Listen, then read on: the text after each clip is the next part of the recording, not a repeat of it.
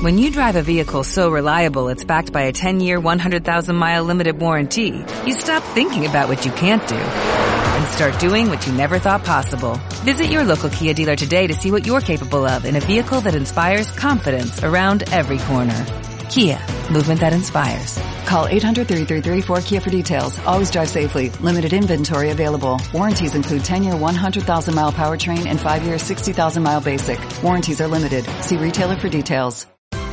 Esto es una producción de Mindalia Televisión y Mindalia Radio, audiovisuales sin ánimo de lucro de mindalia.com, para aportar conocimiento y crear conciencia. Mindalia.com, la primera red social de ayuda altruista a través del pensamiento.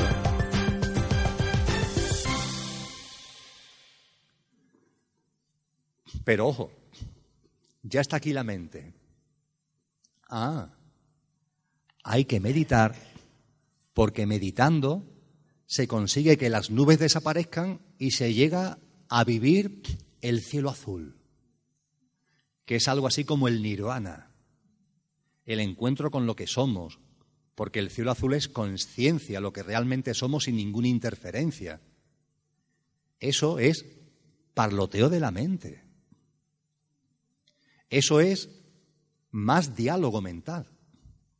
Mirad, no hay que conseguir nada, no hay que alcanzar nada, tampoco el cielo azul, tampoco. Si lo espléndido de la experiencia de la meditación es que en sí, en sí, ya tiene el resultado, no hay que buscarlo, ya lo tiene en sí. Y diréis, ¿cuál es? Porque yo no lo veo claro, si no es el cielo azul, ¿cuál es? Cuando sentáis, respiráis, observáis los pensamientos, sean más, sean menos, vengan más rápido, menos rápido, ya está hecho. Porque ya estáis viviendo la experiencia de percibiros como lo que sois, que no sois la mente, que la mente es una cosa y vosotros sois otra. Ya está hecho.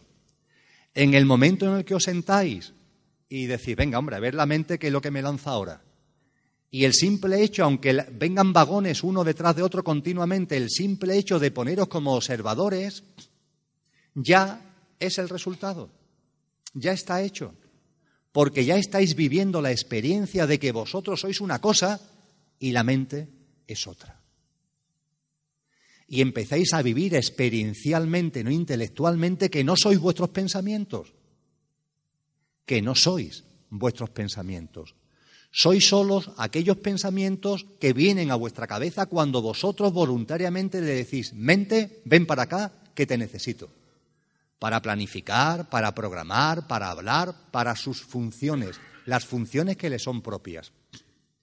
Esos pensamientos sí son vuestros, pero el resto, esa mente parlanchina que ha hablado sin parar, esos pensamientos pestaños, no sois vosotros. Y a través de esta práctica de meditación, esto está chupado el darse cuenta. Ya está, aquí estoy yo. Y aquí estoy viendo cómo la mente empieza a lanzar nubes. Y ahí está la mente que no soy yo lanzando nubes que no tienen nada que ver conmigo. Y os convertís en el observador. Y empezáis a percibir lo que los orientales denominan el tercer ojo que es una forma como otra cualquiera de llamar la atención acerca de aquello que observa.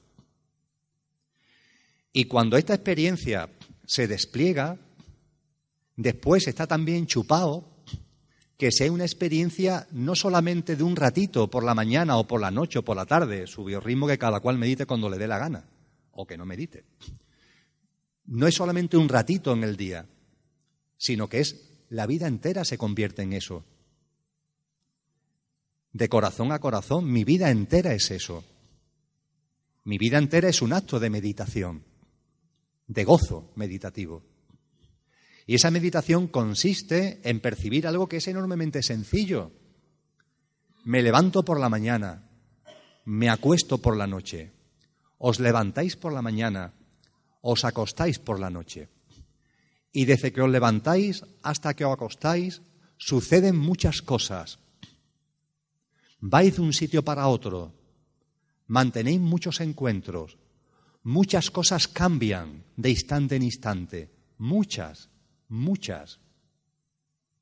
Os acostáis y antes de conciliar el sueño, utilicéis la mente para recordar, desde que me levanté esta mañana, cuántas cosas he vivido, con cuánta gente me he encontrado, cuántas experiencias he desplegado, importantes, insignificantes, cuántas, muchas. Y se han ido sucediendo y ha habido muchos movimientos y ha habido muchos cambios de instante en instante. Pero, pero hay algo que nunca ha mutado, que jamás ha cambiado y que siempre ha estado ahí durante todo el día, desde que os levantáis hasta que os acostáis. Hay algo que siempre ha estado ahí y siempre estará, sin cambio, sin mutación. Eso que siempre ha estado ahí es lo que sois. Eso que cuando se acuesta por la noche sigue igual que cuando se levantó por la mañana, porque es lo mismo. Que sí, que ha vivido, que ha experienciado, que ha observado multitud de cosas que han ido cambiando durante el día, pero yo vivo, yo soy, yo existo, yo acontezco. Y mañana me levantaré y vendrá un nuevo día y nuevos encuentros y nuevas circunstancias y nuevas experiencias, pero cuando vuelva a llegar la noche y me meta en la cama, soy, vivo, existo. Y ahí, ahí, en lo profundo, en lo que realmente somos, no hay cambio. Es la infinitud. Es el momento presente continuo, que es la única definición de lo eterno. Es amor. Es conciencia conciencia pura. Una conciencia, ese cielo azul, que es simplemente un espejo. Simplemente un espejo. Eso es lo que sois, un espejo. Os levantáis por la mañana, sois un espejo. Durante el día muchas cosas se reflejan en vosotros. Todos esos encuentros, todas esas situaciones, Todas esas circunstancias se reflejan en vosotros. No sois vosotros, se reflejan en vosotros. Vosotros sois esa conciencia profunda, ese espejo. La vida discurre y se refleja en vosotros, se refleja en lo que sois. Un espejo y la vida entera se refleja en ese espejo. Y cuando se vive esta experiencia, esa vida que se refleja en el espejo y ese espejo que refleja la vida, se transforman en uno. Se transforman en uno. La vida se refleja en el espejo. El espejo refleja la vida. Pero realmente el espejo y la vida son uno. No hay separación, no hay división, no hay ruptura. Ahí es cuando experiencialmente percibes que tú eres la vida. Eso legítimamente lo podemos afirmar cada uno. Cada uno somos la vida, en su integridad y en su totalidad sin excepciones. Diréis, bueno, pero si somos siete mil millones de seres humanos, que hay siete mil millones de vidas y cada, la vida de cada uno es la vida, sí. Sí. Y en la evolución colectiva que estamos llevando los seres humanos, permitirme que lo exprese así, olvidaros de los demás. En este punto centraros en vosotros y percibid, por favor, que la vida sois tú, que tú eres la vida. Percíbelo, percíbelo. Percíbelo que todo lo que llamamos vida somos cada uno de nosotros. Lo que tú llamas vida eres tú. Y que todo eso que se refleja en el espejo eres tú mismo, porque eres el creador, porque lo estás creando tú, porque lo estás generando tú. No hay separación entre la vida y tú. La conciencia que somos y la vida que refleja la conciencia son la misma cosa. La vida es conciencia, la conciencia es la vida, la misma cosa. Y ya no hay separación, se acabó el sujeto y el objeto. Ya no hay un sujeto y un objeto. Los objetos son tú. Todo es tú. No el tu coche, el tú conductor, el tú profundo. Todo es tú. Y ya no hay objetos, porque todas esas cosas que antes veías como separadas de ti, sujeto y objeto, son tú. Y ya no hay objetos. Y al no haber objetos, se diluye el sujeto. Al no haber objetos, se diluye el sujeto. ¿Y qué es lo que hay? Conciencia. ¿Qué es lo que hay? Vida. ¿Y qué es lo que hago? Vivo. Vivo. ¿Tan difícil es vivir? Si, como decía Joan Manuel Serrat en Vivir para Vivir, en su canción, si la vida besa, besa. Si la vida pega, pega. ¿Y qué pasa? Se vive el beso y se vive el tortazo. Son experiencias de vida de una cosa que es única, que es la vida ya no hay mente. La mente aparecerá y dirá, ah, pero es que esto me gusta y esto no me gusta, el beso me gusta y el tortazo no me gusta. Ahí está. Ese es el momento en el que se le dice, mente, cállate. Vuelve a tu sitio. No te voy a seguir el juego. Ah, pero es que yo creo que esto, tú no crees nada. No hay nada que creer. ¿Cómo que creer? Aquí no estamos para creer, aquí estamos para vivir. ¿Cuánto trabajo nos cuesta enterarnos?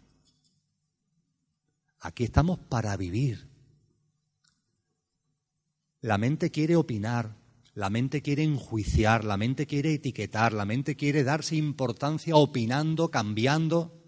Mente, tranquila, vuelva a tu sitio, cállate.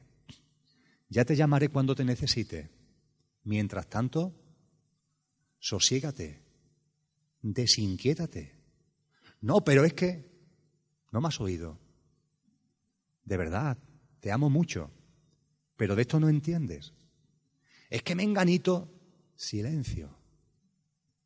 Menganito, menganita, son igual que yo, conductores, encarnados en el plano humano y que están viviendo su vida y creando su vida como corresponde en función de su estado de conciencia y su momento evolutivo. Sí, pero es que ha dicho que es, que te ha insultado. ¿A mí quién me puede insultar? Divino, infinito, eterno, insulto, ¿eso qué es? Es que te ha llamado, es su problema. Si alguien me llama A, es esa persona la que me está llamando a. ¿Eso que tiene que ver conmigo? ¿Eso que tiene que ver conmigo? Os recuerdo, una de las anécdotas que recojo en el libro se debe a Gurdjieff. En Sin mente, sin lenguaje, sin tiempo se, se debe a Gurdjieff. Y Gurdjieff, sabéis que sí quería conseguir cosas, por lo menos durante un tiempo de su vida.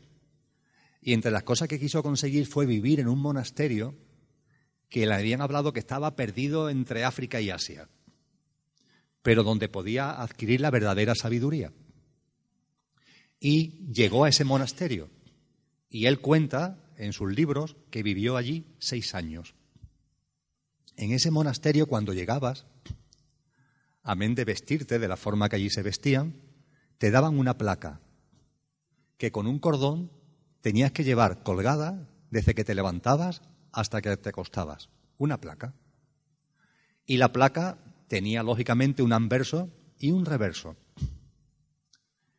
La literatura exacta del anverso y del reverso es un poquito larga y no me acuerdo de memoria, la tenéis en el libro. Pero sucintamente venía a decir algo parecido como lo siguiente.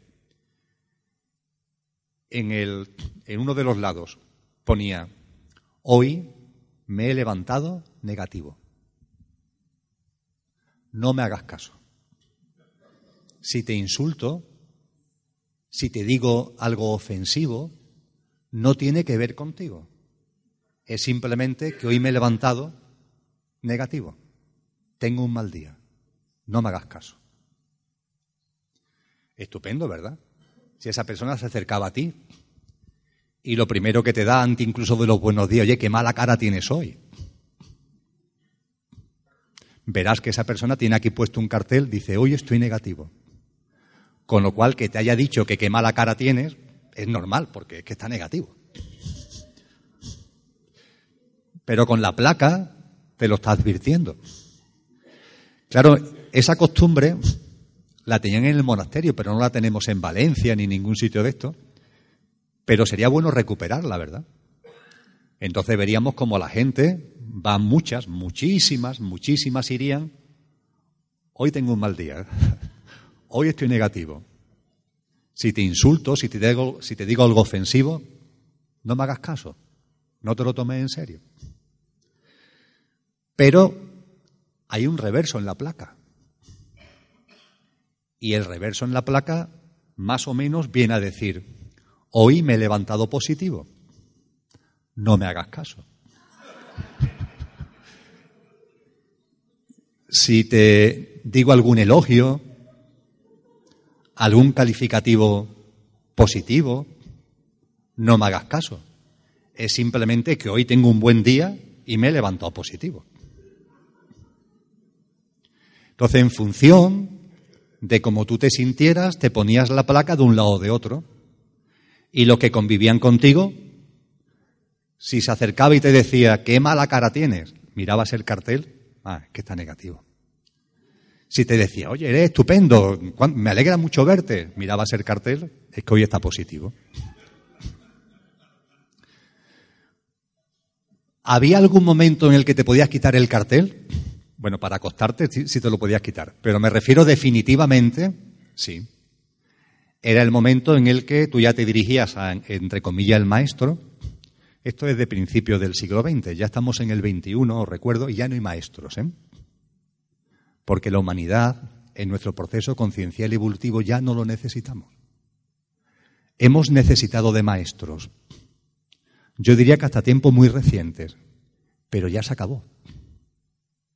El único maestro es uno mismo, con uno mismo, punto. Nuestro mayor agradecimiento con amor a todos los maestros, a todos los gurús que durante tantas encarnaciones nos han apoyado. Pero hoy ya le decimos a Dios, ya no hay maestros. Cada uno es su propio maestro. Es el momento de la automaestría. En ello estamos. Pero bueno, Gurdjieff nos está escribiendo a principios del siglo XX y nos dice que había un momento en ese monasterio donde te acercabas al maestro y te quitabas la placa y se la entregabas. Eso era señal de que te habías iluminado. Entendiendo por iluminación que habías comprendido lo que la placa con su anverso y su reverso significa. Y habías entendido perfectamente que el yo físico, mental y emocional, inevitablemente y por circunstancias muy variadas, cada día e incluso dentro de un mismo día tiene cambios de estado de ánimo. Sí. El estado de ánimo de cada uno varía. Pero eso no eres tú. Eso no eres tú. Si os sentís deprimidos, enfadados, ofuscados, eso no sois vosotros. Pero ojo, si os sentís alegres y entusiasmados y motivados, tampoco lo sois. Sois otra cosa, más profunda, más permanente. Y que esos cambios de estado de ánimo los observa y los acepta, pero ya está. Yo no soy un témpano de hielo. Hay días que me levanto con un pie y días que me levanto con otro. Y me observo.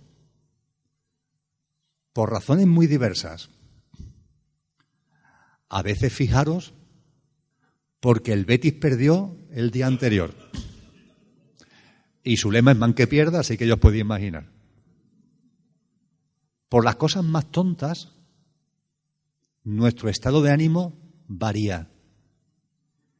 Pero eso no somos nosotros. Y por cierto, como eso le pasa a los demás, también respetamos los procesos de los otros. Y cuando alguien te insulta, es obvio que no te está insultando a ti, sino que es consecuencia de su estado de ánimo y de su enfado de él con él mismo. Cuando alguien te insulta, esa persona está enfadada.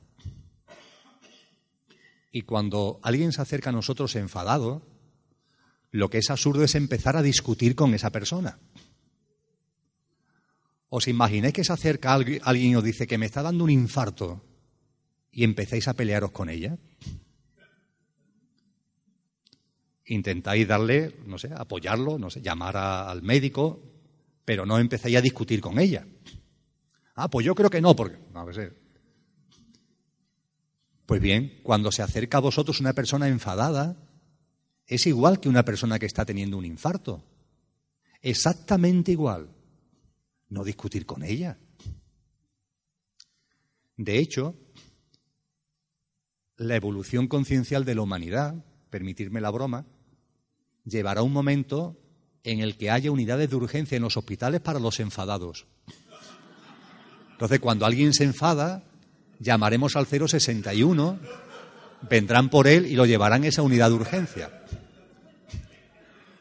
y a nadie se le ocurrirá pelearse con esa persona, sino que se le dará asistencia médica y psicológica.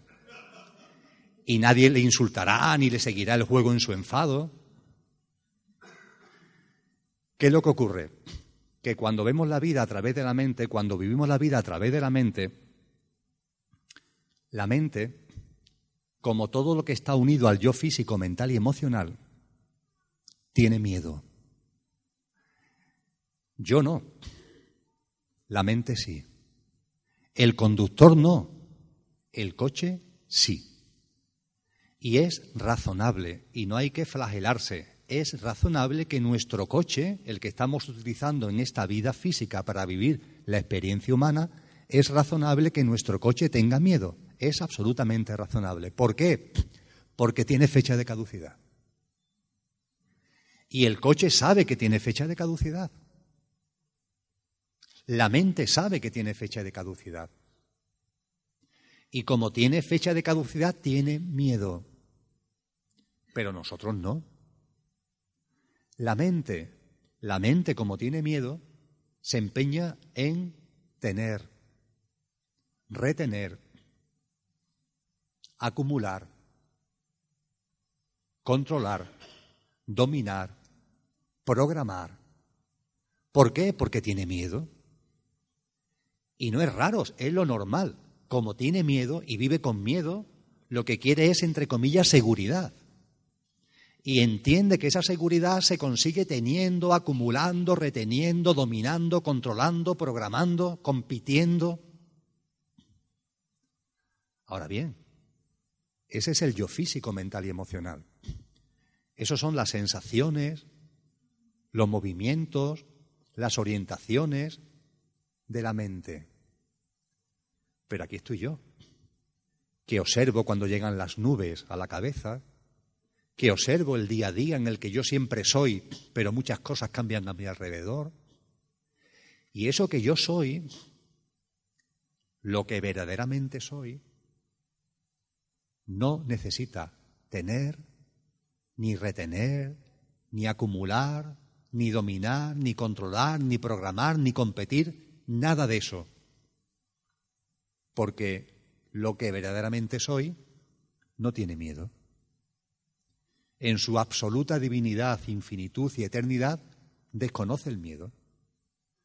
Y cuando no hay miedo, la vida entera es un acto permanente de soltar, soltar. Desalojo o vaciamiento interior, desapego exterior. En lugar de competir, se comparte, se es solidario. Ya no hay ningún afán de dominio, dominar, ¿el qué? ¿Para qué? Programar, controlar, confianza, confianza en la vida, providencia. Se fluye, se vive y todo ese lío en el que hemos andado metidos, en el que la sociedad todavía anda metida, como consecuencia de los miedos, de tener, retener, acumular, competir, dominar, controlar, programar, desaparece de tu vida. Y si alguna vez aparece, lo observas como mensajes del yo físico, mental y emocional que no eres tú. Y se van, se diluyen, se difuminan. Y es muy sencillo. Y cuando esa persona enfadada se acerca a ti y te insulta, tu yo físico, mental y emocional, tu mente, va a decir, esto no puede quedar así.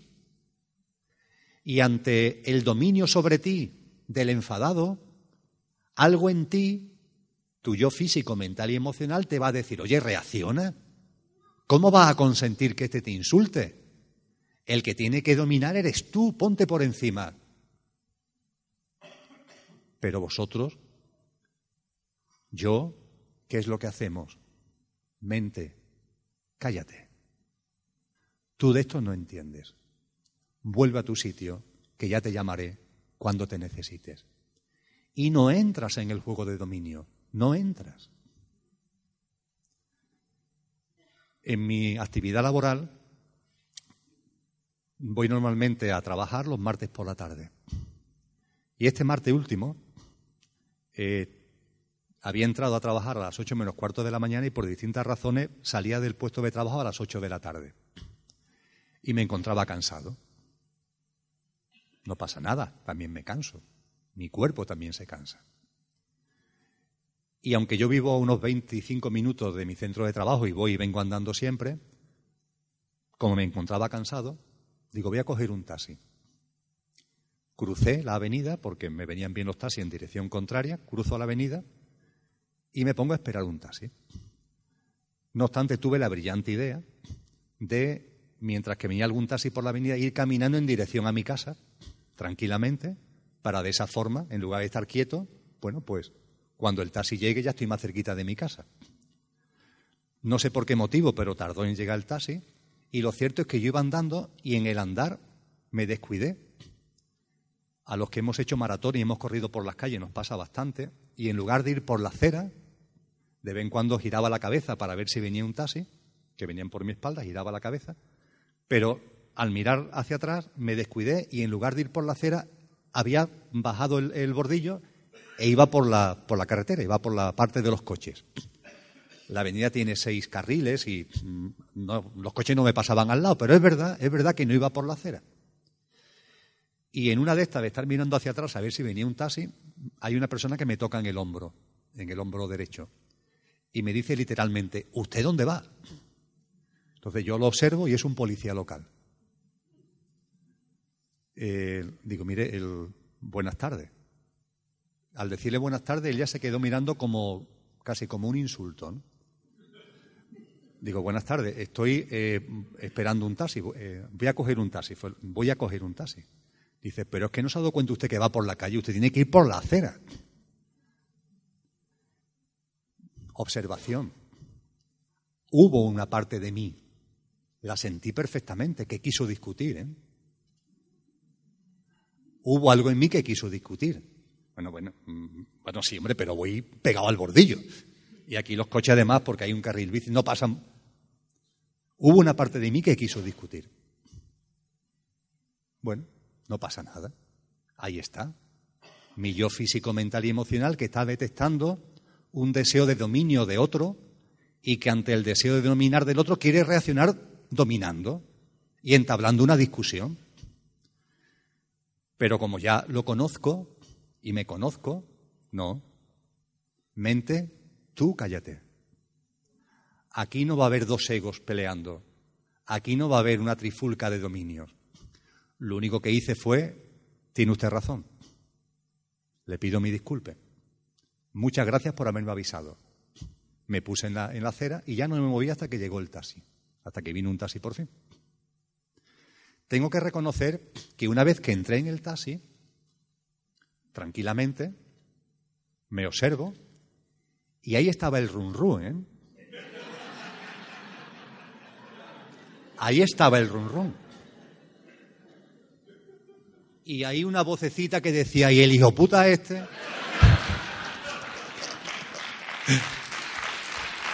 Ahí, ahí estaba ese run run. Y ese run run me decía, bueno, pero el policía no tendrá cosas más importantes que hacer que subirme a mí al bordillo.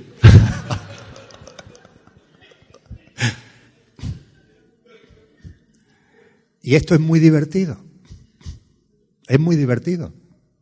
Te observas y observas incluso ese run run. Me duró 47 minutos.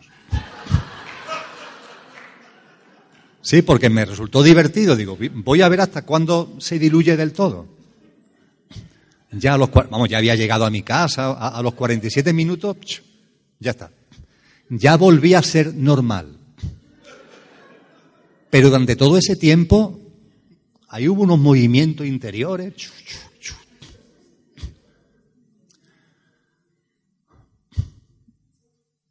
Y eso que tengo práctica.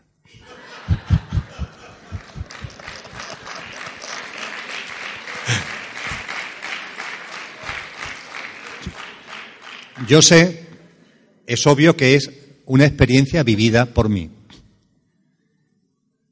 Pero ¿a qué es la vuestra? Si es la de todos. Y qué fácil es liarte. Qué sencillo es meterte en un follón sin darte cuenta. De una forma absolutamente innecesaria. Obviamente para conseguir nada, nada, nada. ¿Cuántas veces acercan a nosotros personas enfadadas, disgustadas, deprimidas? No hay unidad de urgencias para ella, pero no entres en el juego de dominio. Si no te está insultando a ti, se está insultando a ella. Acuérdate del cartel de Gurdjieff. Esa persona, aunque no se le vea, lleva puesto el cartel. Estoy mal, no me hagas caso. Y también ¿eh? con la parte positiva, exactamente igual, porque es lo mismo, es el mundo de las emociones, es el mundo de la mente. Es el mundo de la dualidad, del bienestar, del malestar. Cuando esto se va convirtiendo en una práctica cotidiana, que es muy sencillo de verdad, esto, eh, yo a veces me sorprendo a mí mismo porque me pongo muy solemne hablando de estas tonterías. Pero si esto son tonterías absolutas. Esto debería ser para cualquiera de nosotros como hablar de que el sol sale por la mañana y se pone por la noche, es que son cosas tan obvias. Es tan obvio que la mente no vale para todo. Es tan obvio que tiene funciones maravillosas, pero que entre ellas no está el ver la vida. Es tan obvio que cuando nos empeñamos en ver y vivir la vida a través de la mente, las cosas se ven torcidas, pero eso es mentira, no es real. Es tan obvio. Es tan obvio. Y es tan obvio que lo olvidamos, es tan obvio. Y todo es tan sencillo, todo es tan simple. Vivir, vivir. Pero nada, vuelve la mente. Y le hacemos el juego. Y se divierte. Y como se divierte, y cuando se divierte, no se aburre. Y como no se aburre, no nos deja. La pescadilla que se muerde la cola. Cuando la mente le hacemos el juego y no se aburre, eso que os comentaba anteriormente, que somos un espejo, conciencia, que refleja la vida, pero que a su vez es la vida misma, la vida se refleja en el espejo, y el espejo que refleja la vida es la vida a su vez, y sentimos, percibimos y vivimos que somos la vida en su integridad y en su totalidad. Esto es lo real. Y esto sencillamente no lo vemos porque cuando miramos a través de las gafas de la mente, no vemos la realidad, sino que pensamos acerca de ella. Y permitir que dediques estos últimos minutos a esta expresión, acerca de. Acerca de. Cuando se piensa, no se ve la realidad, se piensa acerca de la realidad. Y una cosa es lo real y otra cosa es el acerca de. Siempre pongo el mismo ejemplo, pero es que da mucho juego. Una rosa es una rosa. Un cardo borriquero es un cardo borriquero. Punto. Eso es lo real. Punto. En cuanto que aparece la mente, no ve la rosa, sino que piensa acerca de la rosa. Y ya está el problema. Porque el acerca de es un muro, es una barrera entre la realidad y tú. Y cuando la mente piensa acerca de la rosa, dice, es hermosa. Ya la hemos liado. Porque ya no estás viendo a la rosa, sino que estás proyectando sobre ella tu sistema de creencias que hace que pienses que es hermosa. Lo mismo, el mismo sistema de creencias que proyectas y que haces que piense que el cardo borriquero es feo. Pero ni la rosa es hermosa, ni el cardo borriquero es feo. Es hermosa cuando piensas acerca de ella desde un sistema de creencias, que lo tienes ahí en tu mente. O es feo cuando piensas acerca de él a través de un sistema de creencias que tienes ahí en tu mente. Pero cuando desaparece la mente, cuando desaparece el acerca de, ya no hay barrera. Y ya no hay hermoso, ni hay feo, sino que está la rosa tal como es y el cardo borriquero tal como es. Esa es la realidad. La realidad no puede ser pensada. Cuando se piensa acerca de la realidad, estamos generando un muro entre la realidad y nosotros, entre nosotros y la realidad. Y ese muro es el acerca de es muy divertido porque con mucha frecuencia hay gente que nos pregunta, ¿tú qué piensas acerca de Menganito? Fijaros la pregunta. ¿Qué piensas acerca de Menganito? Ahí está el acerca de. Cualquier cosa que tú digas en contestación a esa pregunta es mentira. Es mentira. ¿Es buena persona? ¿Es mala persona? Es mentira. Menganito es menganito. Ni bueno, ni malo, ni regular. Ni feo, ni guapo. Es menganito. Y si quieres percibir cómo es, si quieres sentirlo,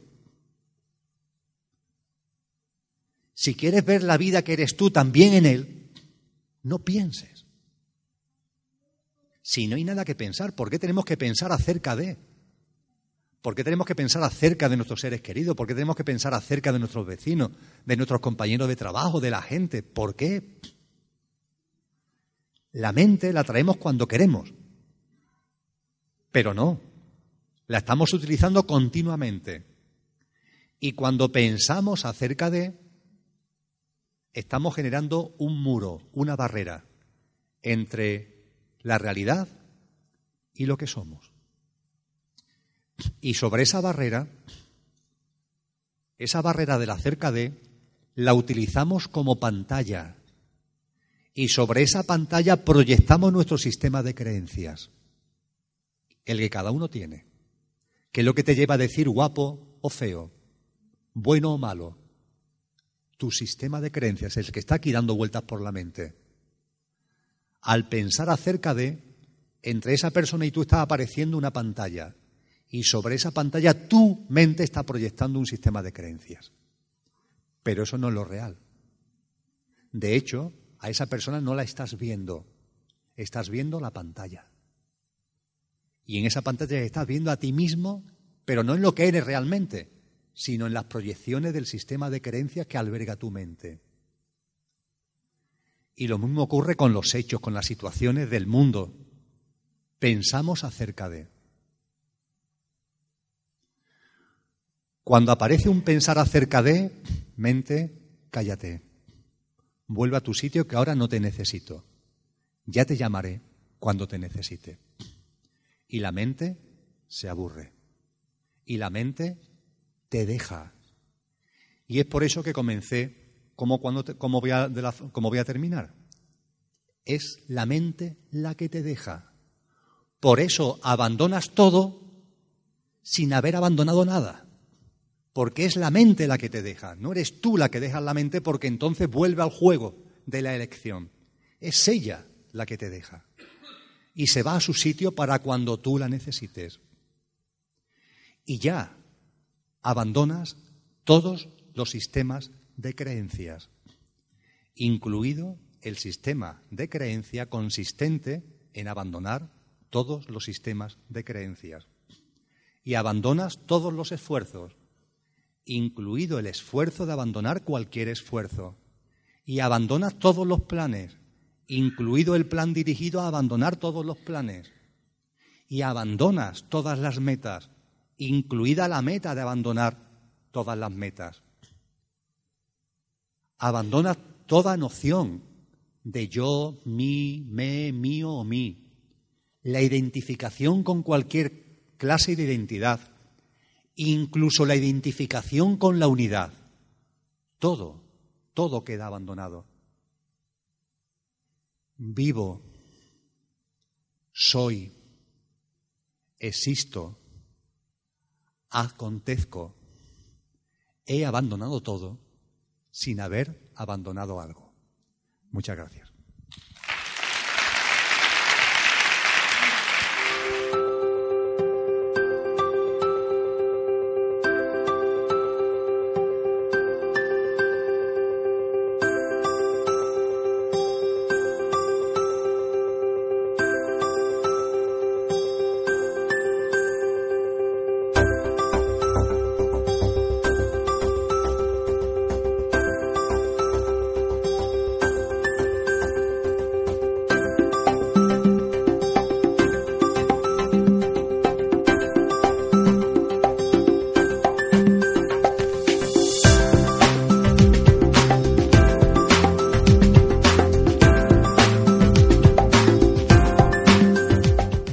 Se merece tu familia lo mejor? Entonces, ¿por qué no los mejores huevos? Ahora, Egglands Best están disponibles en deliciosas opciones. Huevos clásicos, de gallina libre de jaula y orgánicos de Egglands, que ofrecen un sabor más delicioso y fresco de granja que le encantará a tu familia. En comparación con los huevos ordinarios, Egglands Best contiene la mejor nutrición como 6 veces más vitamina D, 10 veces más vitamina E y el doble de omega 3 y B12. Solo Egglands Best. Mejor sabor, mejor nutrición, mejores huevos. Visita egglandsbest.com para más información.